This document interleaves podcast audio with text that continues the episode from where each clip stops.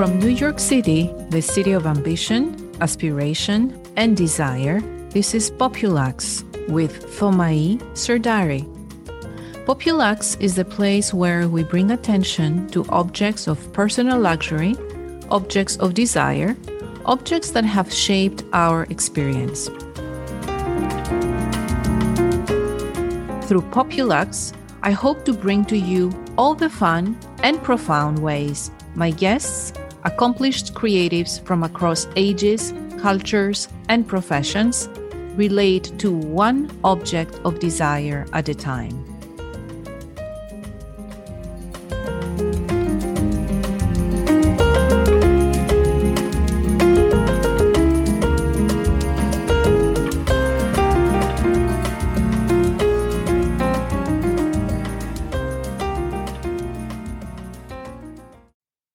Hello, Populuxe listeners. A brief hello to you today, only because I would like to take you on a trip with me. You know the saying, it's not about the destination, it's about the journey. Well, no. Today it is about the destination. I would like you to close your eyes and picture that you're standing on a relatively small piece of land. It is flat, a little plateau formed exactly where two hills meet each other perpendicularly. A quite steep rise goes up to you don't know where because you cannot see beyond the tall white pine. Crossing in front of it is another hill that gently rolls down to your right hand side. Its course has been shortened by what seems to have been a deliberate flattening of the land before it drops down quite dramatically for about two stories below.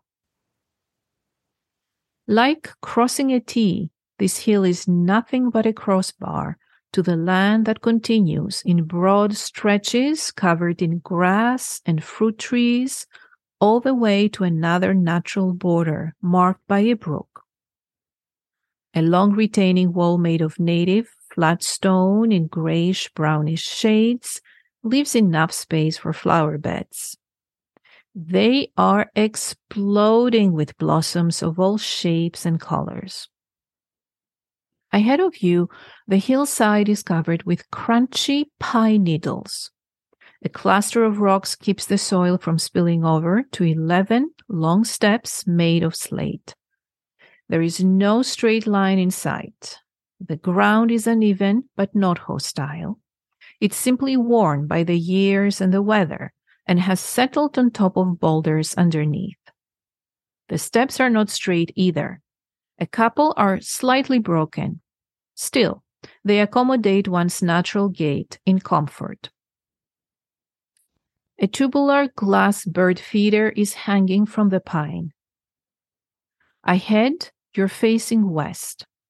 When all the hills reach the bottom valley, and all the treetops agree on who is taller and what the proper lineup should be, the sun sets by slowly lowering itself behind them. You're not alone. Two hummingbirds are feeding on the juicy flowers just beside the stone wall.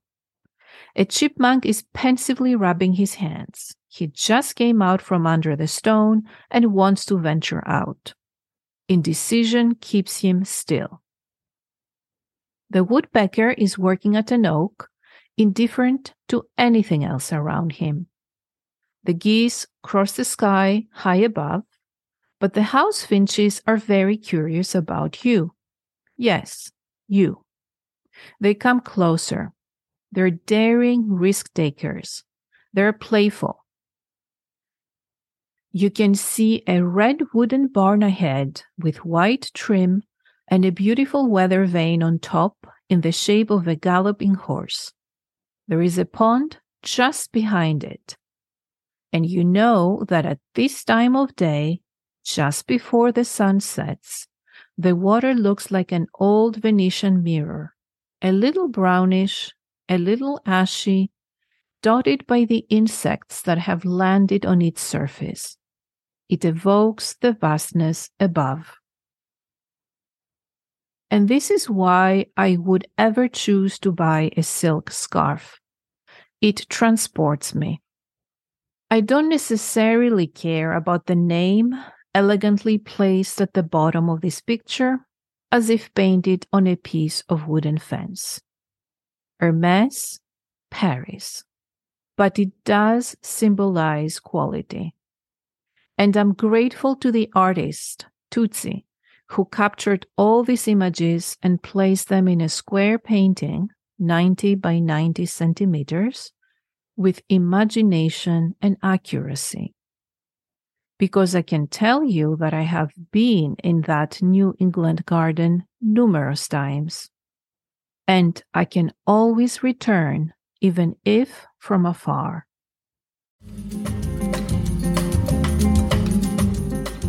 From New York City, the city of ambition, aspiration, and desire, this is Populuxe with Thomaï Serdari. Populuxe is the place where we bring attention to objects of personal luxury, objects of desire, objects that have shaped our experience. Populuxe is a series of stories of desire recounted around one object at a time.